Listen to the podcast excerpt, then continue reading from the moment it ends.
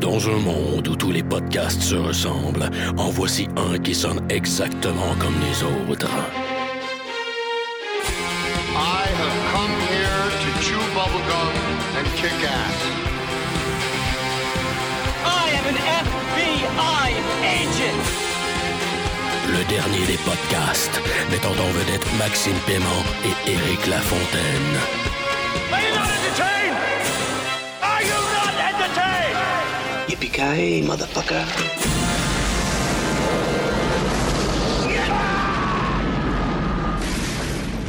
Kaboom! Bienvenue à ce 4e épisode du Dernier des Podcasts. Le Dernier des Podcasts est votre podcast spécialisé en films d'action, en tout ce qui jute, ce qui explose, qui meurt à l'écran, et particulièrement tous les films dont il y a du reload. On aime les films où il y a plusieurs balles qui sont mises de façon subséquente dans des fusils. Si t'as besoin de 2 chargeurs, on risque de parler de ton film. Absolument. On boit de la bière, comme à l'habitude. Oui, aujourd'hui, on est de retour à la Moosehead Lager.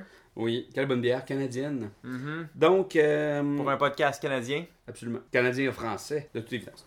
En tout cas, trêve de plaisanterie, on aimerait remercier beaucoup Denis de Cinémaniax, qui est maintenant partenaire promotionnel avec nous. Donc, le podcast est maintenant disponible dans la section audio de cinémaniax.net. Donc, ouais, on fait partie de son line-up de podcast. On est bien content de ça. J'ai bien hâte de voir les résultats. Non, blague à part, ben c'est ça. Cinémaniac, c'est un site qui se spécialise dans tout ce qui est films, jeux vidéo, les trucs qu'on aime. Ils font des critiques autant de DVD que de films qui sont en salle. Très intéressant. Il y a d'autres podcasts aussi qui sont affiliés à Cinémaniac. Donc, un gros merci à Denis. Donc, vous pouvez nous retrouver toujours sur iTunes, sinon directement à notre fichier XML et maintenant sur le site de cinémaniax.net. Fait que de quoi on parle cette semaine, Eric? Cette semaine, on parle... En fait, on utilise un concept qui nous est cher à tous les gars de notre genre, là, un peu nerd, geek, là. C'est qu'on fait des tops, puis on aime ça faire des tops. J'ai toujours au moins 4-5 listes dans mon iPhone. Je sais pas pourquoi je traîne ça. Mais hey, si tu veux un top 5 de films de science-fiction, je l'ai sous la main. Si tu veux un top 5 de films de sport, je l'ai sous la main. C'est quelque chose qu'on aime faire. On perd du temps comme ça, on passe du temps, ça crée des bonnes discussions. Ouais, mais pourquoi si, pourquoi ça? Souvent entre Berry-UQAM puis Square Victoria, j'aime bien comme changer le top numéro 3 pour le numéro 4. Puis parce que ce matin-là, je file plus que... T'es déjà en faire des updates. Ouais, j'update mes tops au quotidien. Excellent. Les top 5, c'est quelque chose qu'on va refaire assez souvent. Je dirais à peu près une fois par mois au moins. Ouais, ça va revenir de façon assez régulièrement. Le premier top 5, Eric, c'est quoi? On s'est gâtés, puis on est arrivé avec le top 5 des meilleures scènes de désamorçage de bombes. C'est écœurant. On a parlé sur le Twitter. Et on a échangé déjà avec du monde, avec plusieurs personnes. Et nous, on avait nos idées, on avait nos coups à la rate, nos préférés, puis ainsi de suite. Mais on est quand même, on a amené de la tête là-dedans, puis on a bâti un top 5 très représentatif de... Ah ouais. Le top 5 officiel de nous, en fait. Le top 5 officiel du dernier des podcasts. Ben c'est celui-là. Puis après qu'on a après diffusion, n'hésitez pas à échanger vos préférés, ouais. Nos versus nos préférés, puis tout ça. Je veux dire, on est... Même si on travaille, on a toujours un 5 minutes pour regarder notre feed Twitter puis si répondre à vos demandes. Si vous êtes frustré ou vraiment pas d'accord avec nos choix, on veut le savoir.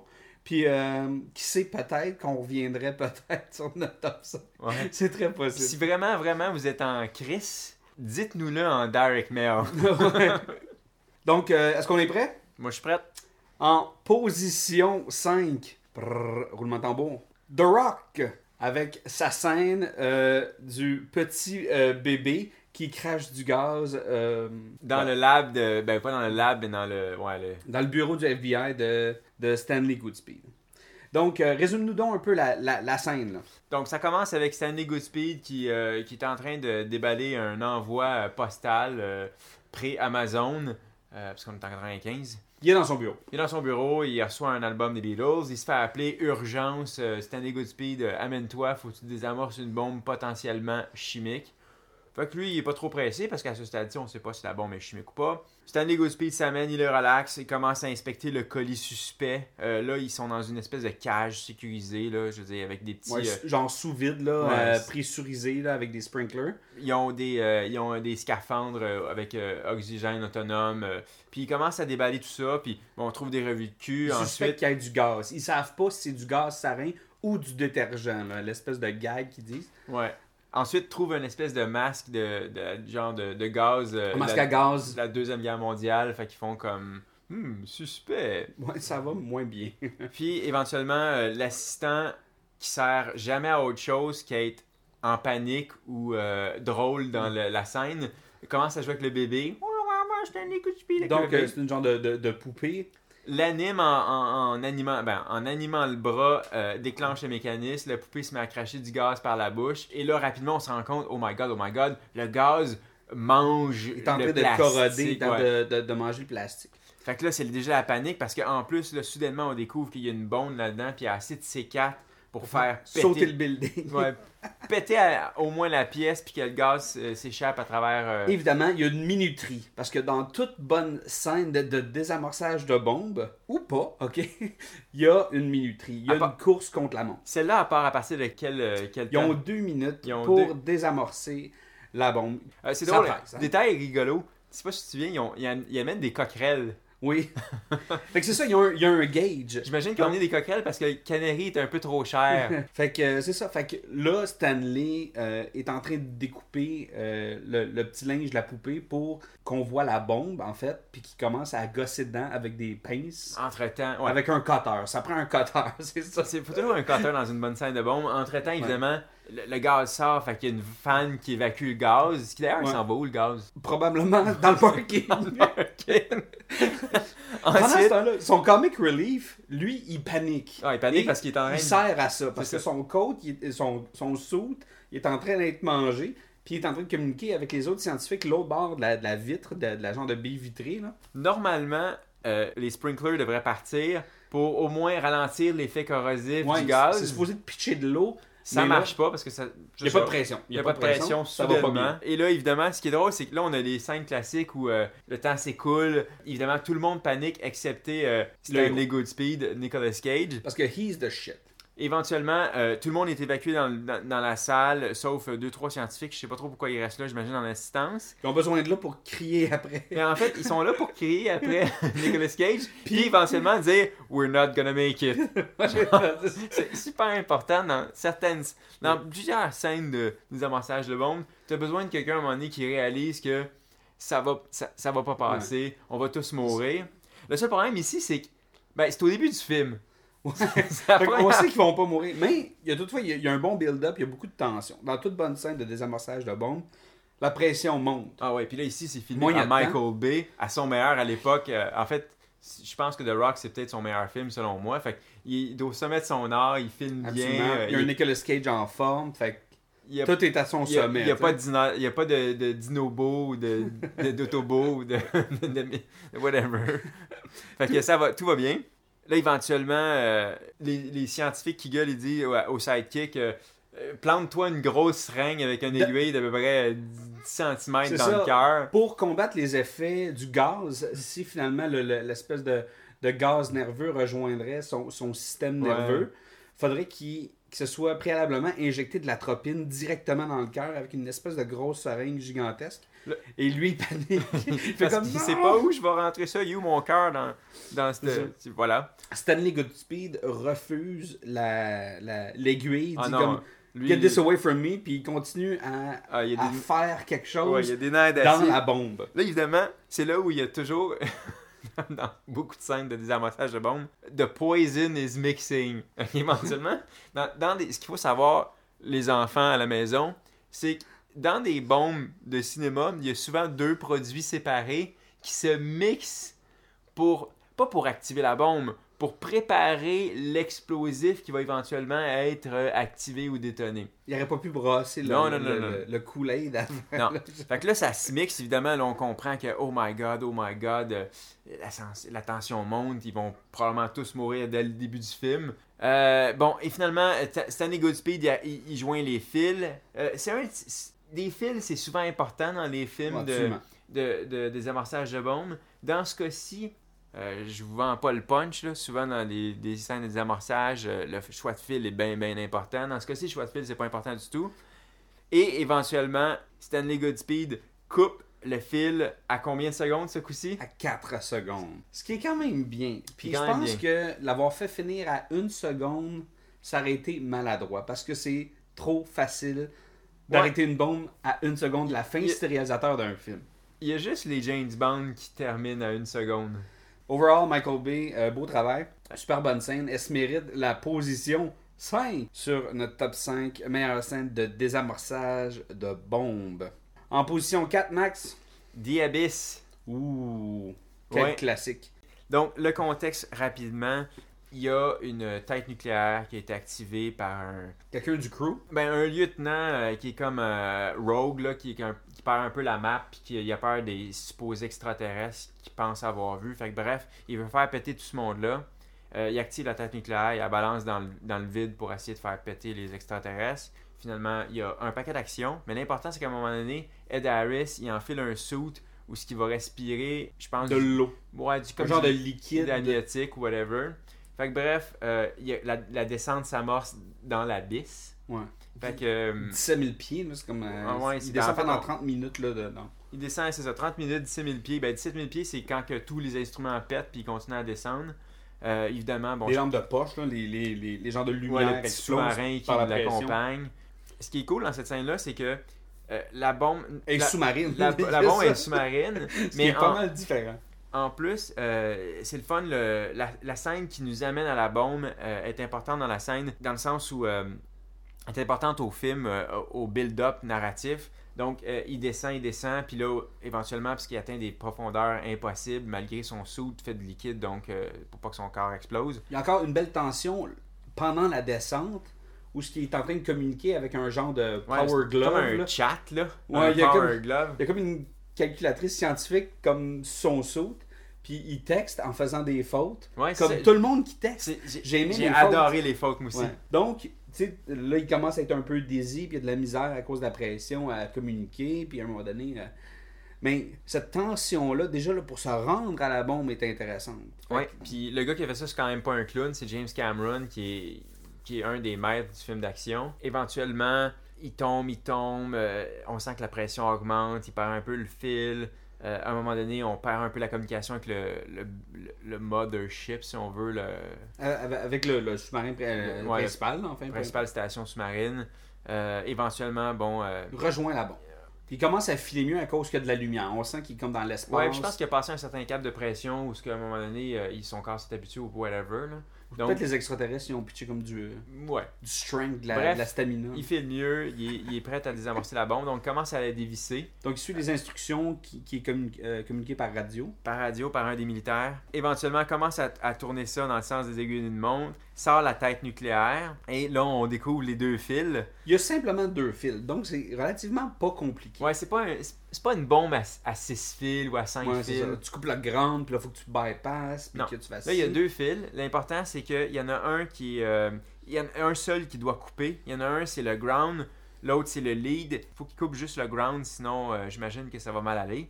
Le seul hic, c'est que les deux fils, il y en a un qui est bleu et blanc, puis l'autre, il est noir et jaune. Sauf que, rendu à cette profondeur-là, on s'imagine, on est dans la... Tous ces instruments ont éclaté. Il n'y a plus de lumière. Fait qu'il y a relativement plus de lumière, à part un light stick. Ouais, un genre de light stick jaune. Puis qu'est-ce qui se passe quand tu regardes du bleu, du blanc, du jaune, puis du jaune avec une lumière jaune? Tout a l'air de la même couleur. Fait que ça, c'est assez le fun. Parce que des films, j'hésite entre le rouge, le vert, le rouge, le vert, le rouge, le vert. On en a vu souvent. Là, ce coup-ci, ce qui est le fun, c'est que les couleurs sont neutralisées. Fait qu'il est obligé, Ed Harris, il est obligé d'y aller à l'instinct. Puis au départ, tu vois, il commence à serrer un fil.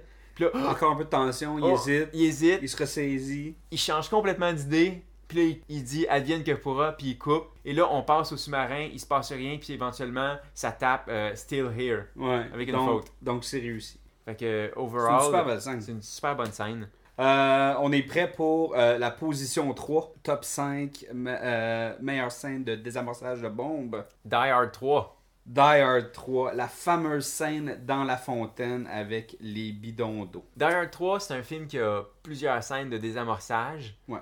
On a choisi celle-là parce que, bon, il y a de la tension évidemment. Il y a une originalité absolument dans le setup de la bombe.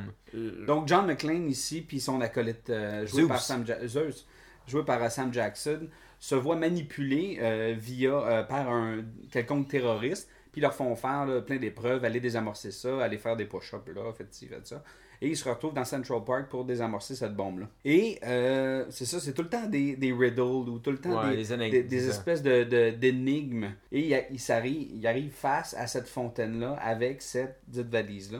La valise, il l'ouvre. Il y a comme une pesée, il y a un ordinateur, ça a l'air complexe comme valise. C'est une des... Quand il l'ouvre, ben, il y a de l'informatique dedans. Quand il l'ouvre, ça dit... C'est une des bombes avec informatique. Ouais, ça dit « Hello, I'm a bomb. You have armed me. » Tu sais, il y a une petite note sympathique, mais il y a comme un bruit de modem, là, comme 56K.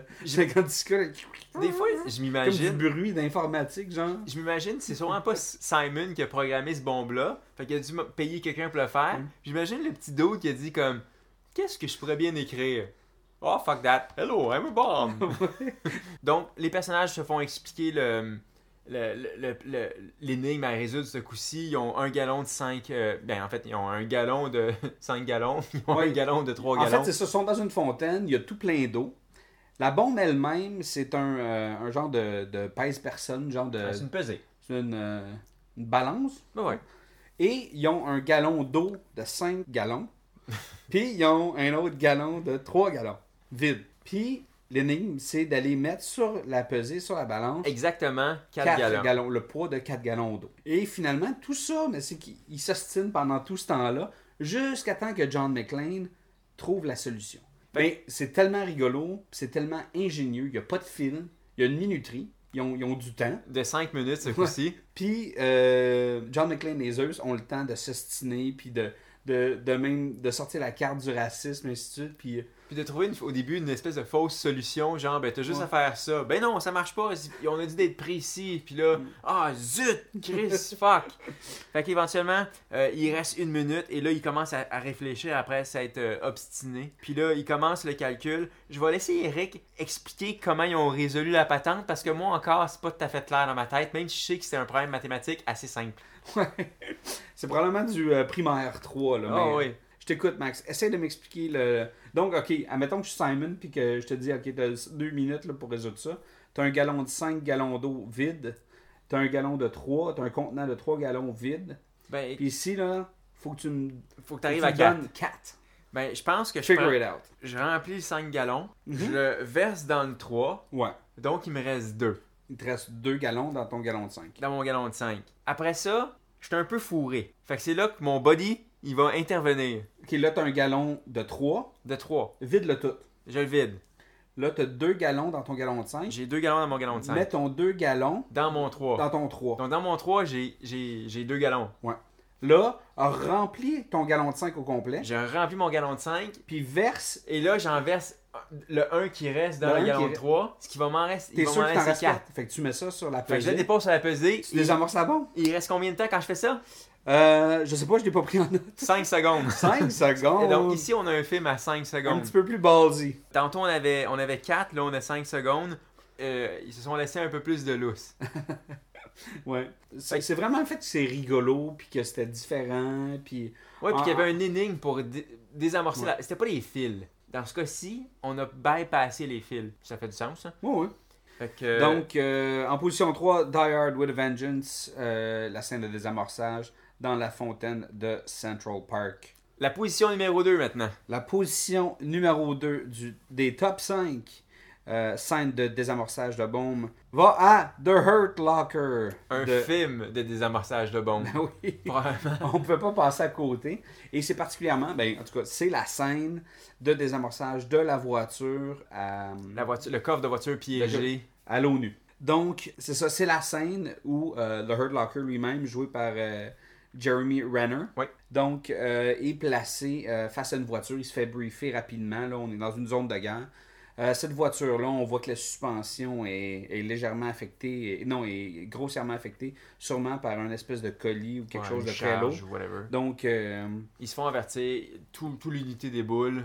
Donc, c'est ça. Lui-même qui est un espèce de EOD, là, donc un artificier ou un espèce de militaire qui est un désamorceur de bombes, se dirige vers la bombe. Puis à ce moment-là, il y a comme des espèces de des insurgents ou des méchants. C'est qu'il y a beaucoup de... Ouais, au début, la voiture se fait canarder de 2-3 coups de feu. Elle prend feu. Fait que là, première chose, premier build-up de tension, c'est d'éteindre la voiture pour pas que la bombe explose. Neutraliser celui qui a tiré sur la voiture. Donc, à ce moment-là, notre personnage principal peut simplement prendre là, l'instincteur et éteindre le feu de la voiture. Et là, c'est de base là, une scène de désamorçage de bombe classique avec des fils. Donc, il étudie les fils. Donc, ouvre le coffre, voit les charges.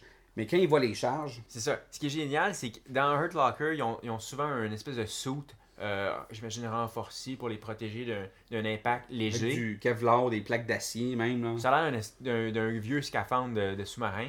Ce qui est cool, c'est quand que Jeremy Renner voit le montant, le nombre de charges qu'il y a dans le coffre, se rend compte que suit, pas suit, ça sert pas à grand-chose. Si ça saute, moi, je meurs.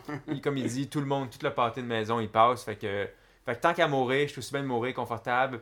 Il enlève tout son soude. Fait que là, c'est assez badass. Là. Ah, c'est badass. Puis là, il commence à fouiller parce que là, il est comme... Ce que j'ai besoin de trouver, c'est le détonateur. Fait que fouille. Il regarde dans la banquette arrière. Déchire les bancs. Trouve rien. Armé d'une lampe de poche puis d'un cutter, William James, le personnage de Renner, se met à ouvrir le coffre. Puis j'adore comment il ouvre le coffre de la voiture là, avant qu'il voit les charges. Il donne juste un coup de pied. Pas de crowbar, pas rien, juste un coup de pied. Il gosse, puis là, ça marche pas. Là, pas au coup de pied, elle ouvre. Il voit les charges, enlève son soute. Et là, il est à la recherche. Fait que là, il parle de trucs électroniques. Puis là, il recherche... il cherche le détonateur, le système d'émission. Il suit les fils jusqu'en avant, jusqu'au bloc moteur. Enlève la radio. En enlevant la radio, ça part les wipers. Ouais, ça, c'est une bonne scène. Ouais, il y a beaucoup de tension à ce moment-là. Puis c'est une surprise. C'est quelque chose qui est... Oui, quelque chose qui se passe, qui réagit. Et là, ce qui est le fun, c'est qu'après ça, les wipers vont nous suivre pendant un bout de temps. Vont faire on va entendre le son. L'espèce de grincement là, qui vient comme juste... irrité là. Il n'y a pas de musique en plus dans toute cette scène-là. Donc c'est très réaliste. Donc tout est très vrai. Ensuite, donc Jerry Renner trouve rien à l'intérieur, ouvre le coffre avant, en partant pour arrêter les wipers. Fait qu'il pogne la batterie, coupe le fil, les wipers s'arrêtent. Et là commence à trouver les fils qui partent de la batterie, donc qui probablement alimentent le détonateur, remonte jusqu'à la source. Puis en ce moment-là, son sergent, en fait, qui est Sanborn, Sanborn. Fait qu'il est tout le temps là en train de communiquer avec lui pour avoir un update, qu'est-ce qui se passe. Et William James, notre personnage principal, en a juste comme plein de cul de l'entendre parler. Fait que prend ses écouteurs et fait juste comme les pitcher en dehors de la voiture. Puis là, ce qui est cool, c'est ça. Le territoire est hostile. Vite, Sanborn... veut que ces hommes se dépêchent, dont Jeremy Renner, parce que le territoire est hostile, il y a de plus en plus de monde qui s'accumule, la tension monte. Éventuellement, il trouve le contact, il coupe. Il voit, il tient entre son pouce, son index. Il voit « There you are ». Enfin, là, il l'a vu. Il coupe, il arrache le... Il arrache. Il n'y a pas de coupeur, il n'y a pas de gros plan. Non, il défait le tape. C'est anti-climatique. C'est comme... Il n'y a pas le fameux bout... Clic! Au fond, respire. Il y en a peu de ça. Il a juste arraché, puis il a dit « c'est cool ». C'est totalement anti-conventionnel. Absolument. Puis c'est ce qui fait la force de cette scène-là, c'est que, la scénarisation de cette scène-là est anti-conventionnelle. Ensuite, la façon dont c'est mise en scène, c'est Kathryn Bigelow, feu Madame Cameron. Note ici, j'ai remarqué que la scène est très réalisé, caméra à l'épaule, très inspiré du style... C'est shaky. Ouais, c'est vraiment inspiré du style de Paul Greengrass, parce que Kathryn Bigelow, dans ses autres films, que ce soit Point Break, que ce soit Strange Days, son style personnel était relativement classique, dans le sens qu'il était chargé d'action. Visuellement, elle n'avait pas une signature. Non, c'était pas de Michael Bay d'elle-même. Non, c'est ça. Puis Hurt Locker est arrivé un peu après Born Ultimatum, puis rendu là, tout le monde tripait bien gros sur le style caméra à l'épaule, plan rapproché et tout. Il veut pas, ça se ressent, mais ça reste très efficace. Les caméras sont placées à des bons endroits, c'est original, même si c'est pas un film à gros budget. Cette scène-là, elle a été découpée avec beaucoup de soin.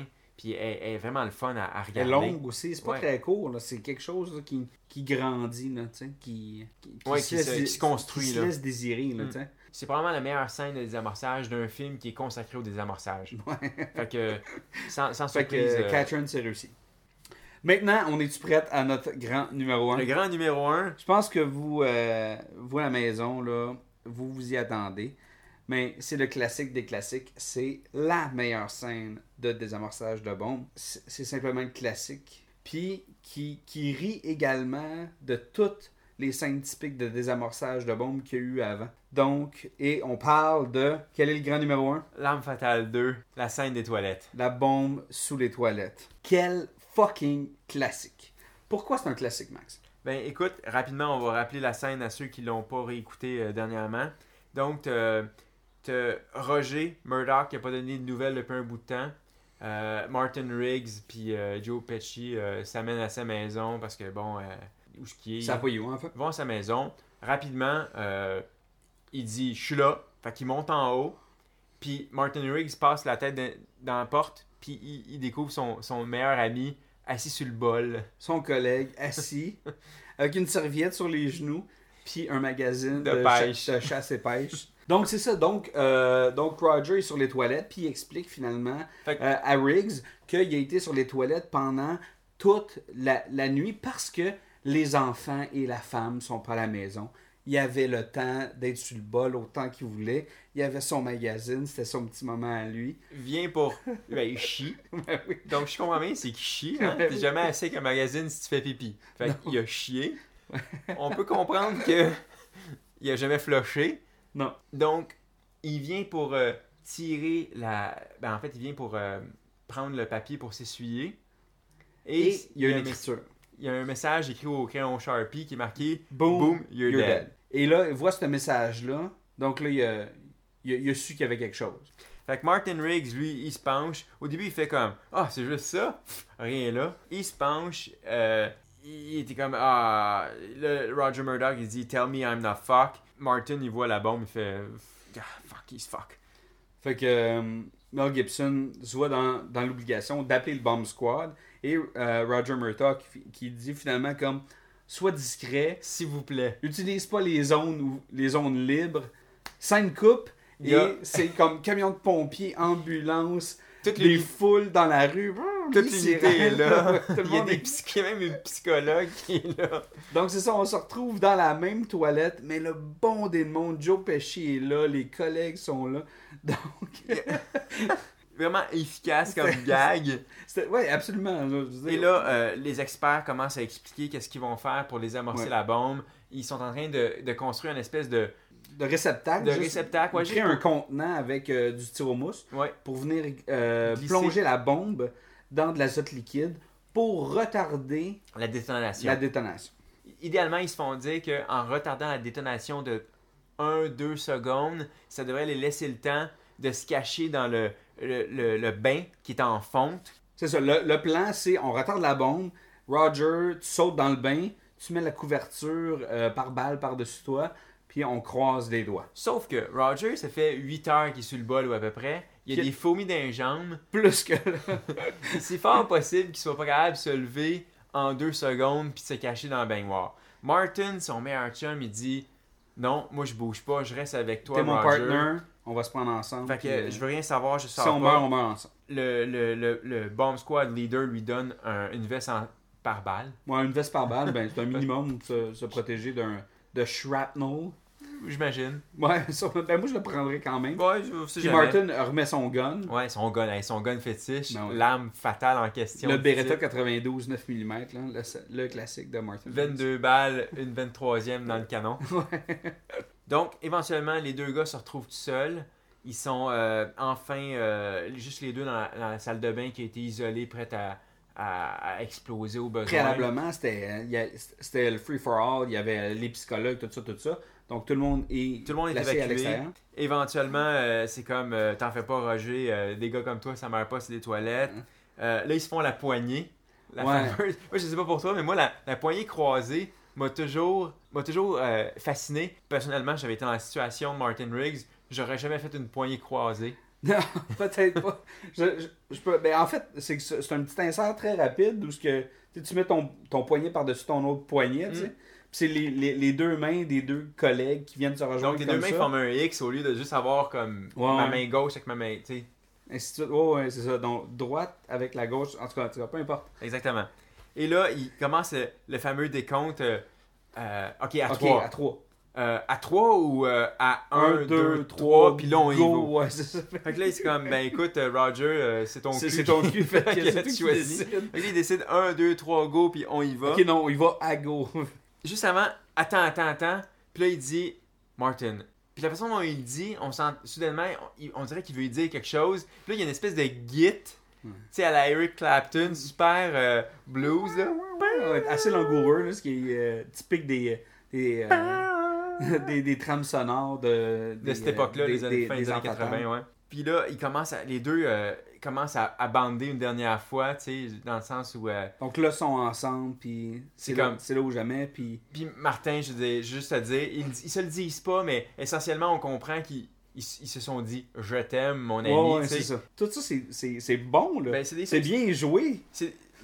L'Arme fatale, c'est vraiment le pinacle des body movies. Puis justement, c'est là, tu sens vraiment leur amitié, tu sais. Et éventuellement, ils sont prêts. 1, 2, 3, go, tire, rentre dans la baignoire, ça explose. Toute la de l'extérieur. Toute la salle de bain explose. Il y a du bois tout partout. La maison qui est détruite. Le bol vole dans les airs, tombe sur la voiture, la familiale de Roger Murtaugh. Avec les côtés en bois. Les beavers. Ouais. Donc, cette voiture-là, déjà qu'elle avait mangé une claque pendant tout le début du film. Ah là, elle est smashée par un bol de toilette. Fait que là, soit un bol de toilette, là, c'est comme le comble là, pour la pauvre voiture. Les deux mecs sont dans le bain, partarés, parce que j'imagine qu'ils sont contents d'avoir survécu. Définitivement. La poussière partout. On peut pas faire mieux que ça dans les désamassages de bombes, même si techniquement... je pense que la tension est remplacée par l'émotion. Mm. Ils désamorcent pas la bombe. Non, ils déjouent la bombe. C'est ça, ils déjouent la bombe. Donc, c'est clever, c'est brillant comment ils vont tout déjouer ça. Puis à place de simplement jouer sur la tension, ils vont assumer que c'est une scène qui est drôle. Richard Donner dit, c'est une scène drôle. Je mettrai pas de la tension là-dedans pour rien. C'est eux autres qui bandent ensemble. Oui, c'est ça. Il a voulu jouer cette note-là. C'est tellement réussi. Il y a un super bon mix de comédie, de tension, comme les Armes fatales, en fait. Comme les meilleurs films d'action de ces époques-là sont toujours sur la fine ligne entre parfois la comédie, parfois une tension dramatique.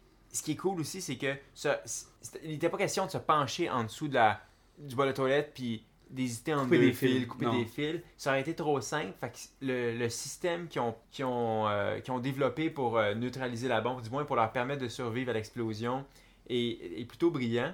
Et d'ailleurs, c'est drôle parce que la semaine passée, quand on s'est vu pour enregistrer le précédent podcast, on ouvre la télé par pur hasard. C'est MythBusters. Puis on tombe sur MythBusters. Et de quoi il parlait? Est-ce que, 1, l'azote liquide peut retarder... la détonation d'une bombe. Dans cette scène-là. Oui, dans cette scène-là. Est-ce que les corps auraient survécu à la détonation s'ils étaient cachés dans un bain de fond? Dans une telle baignoire. Puis, effectivement... Puis, qu'est-ce qu'on a appris dans MythBusters? Bon, premièrement, l'azote liquide, dans leur test, a complètement gelé la bombe. Fait qu'elle désamorçait juste pas. Non, ça a gelé. En théorie... C'est un super bon corps de plonger la bombe. Elle n'a pas détonné, donc elle n'a pas parti. Ça les aurait pas retardés de 2 secondes. Non. En fait, dans le MythBusters, ça gèle tout, puis ça prend 5 minutes avant que ça fonde. Il faut que la bombe dégèle pour qu'elle puisse, genre, juste exploser. Donc, en théorie, okay, si on est placé dans une telle circonstance dans la réalité, tu plonges la bombe dans l'azote liquide et tu peux simplement te lever du banc, t'en aller, les toilettes, là, te dégourdir les jambes, même t'essuyer et partir dehors. Couper les fils, puis enlever la bombe, puis après ça, j'imagine, tu t'en disposes comme t'as envie. Mais ensuite, ils voulaient vérifier aussi est-ce que les deux corps auraient survécu à la pression, à la détonation, tu sais. Donc, ils ont mis 2 mannequins, cheap mannequins dans une baignoire. Ils ont mis la bombe à la même place. Ils ont mis deux mannequins dans la baignoire, ils ont recouvert ça d'une toile, disons, en Kevlar ou je sais pas quoi. Ils ont mis des senseurs à l'extérieur et à l'intérieur de la baignoire, juste pour mesurer le niveau de pression, est-ce que les corps auraient survécu. Et à l'intérieur du bain, la pression était pas assez forte, ou en tout cas, presque assez forte pour peut-être, là, il y avait peut-être un 10% de chance que les oreilles de Riggs et Murtaugh soient affectées. Fait que normalement, donc, en théorie, il s'en sauvait. Mais super bonne scène, je veux dire, c'est un classique, puis elle redéfinissait qu'est-ce qu'était une scène de désamorçage de mort. Ah oui, puis je pense même que c'est probablement la scène la plus célèbre des quatre âmes fatales. Ouais, absolument. Quel autre film qui ont pas fait la cote, Eric? Ben, toi, tu m'avais soumis Octopussy. Ouais, Octopussy, ouais. Un James Bond où... la raison pour laquelle je voulais le soumettre, c'est que, bon, un, c'est un James Bond, fait que c'est comme une icône des films d'action. Deux, quand James Bond désamorce la bombe, on est dans un cirque, puis il est habillé en clown. Avec la face peinturée, le nez rouge, puis les souliers patoffes. Là. Je te fais qu'il y a un clown dans la scène, ça mérite pas que ça soit dans le top 5. Mais moi, ça me faisait rire quand même d'avoir James Bond en clown. Puis ce que j'aime moins bien dans cette scène-là, éventuellement, c'est que c'est une scène de minuterie où il retire la tête nucléaire exactement à 1 seconde. Ah. Puis déjà, ça va 4 secondes, 5 secondes, je suis prête à laisser couler, là, mais les 1 seconde, là, arrêtez, là, je suis plus capable. Mais ça, c'est quelque chose qui était fait dans les années 80. La bombe avec la minuterie, tu sais, c'est un vilain en soi. Je me demande, c'est quoi la première scène de bombe avec une minuterie? Puis le premier qui l'a fait, est-ce qu'il a pensé dès la première fois à dire « Je vais l'arrêter à 1 seconde », comme ça le spectateur va faire comme « Oh! Mon héros aurait pu exploser » ou au contraire, la première scène a arrêté après 2 minutes 33. Je sais pas. Il aurait fallu qu'on fasse nos devoirs. Je pense qu'on les a pas assez faits. Sinon, on aurait pu parler aussi des scènes dans The Rock, encore une fois, parce que c'est quand même un film de désamorçage de bombes où ce qui désamorce des missiles, en fait. Avec le précieux gaz VX. Là. Ouais. Oh oui, des petites boules vertes. Dans les boules vertes. Wow. Mais éventuellement, la scène du bébé était beaucoup plus efficace. Puis c'était une scène qui était là aussi pour pour présenter le personnage, pour montrer ses compétences. C'est la raison pourquoi il s'est amené sur Alcatraz. C'est donc, ça. C'était une scène qui était là pour crédibiliser le personnage. Ouais, pour placer le personnage. Au début, on savait que c'était un nerd. Et là, on sait que au moins, ben, tu sais, comme... face à un système électrique, à une bombe, il est capable de... He knows his shit. Puis le dernier film que j'aurais voulu citer, c'est pas un film d'action, mais c'est vraiment une grosse scène de désamorçage de bombe, c'est le projet Manhattan, où ils doivent couper 6 fils en même temps, dont le dernier, il coupe avec un coupon, tu sais, ah merde, j'ai plus de ciseaux, j'ai un coupon. Et là, il faut qu'il y ait exactement les 6 en même temps, donc il y a encore l'histoire du... OK, 1, 2, 3, go! Clic, et on meurt pas.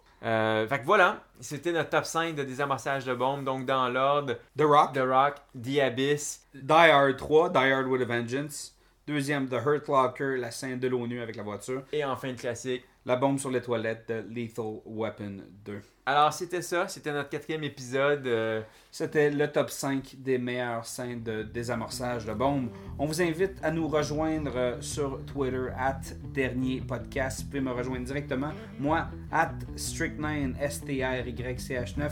Max, où est-ce qu'on te rejoint? Écoute, à Maxime Paiement, à @MaximePaiement. Donc c'était moi-même, Éric Lafontaine, Maxime Paiement, pour le dernier des podcasts.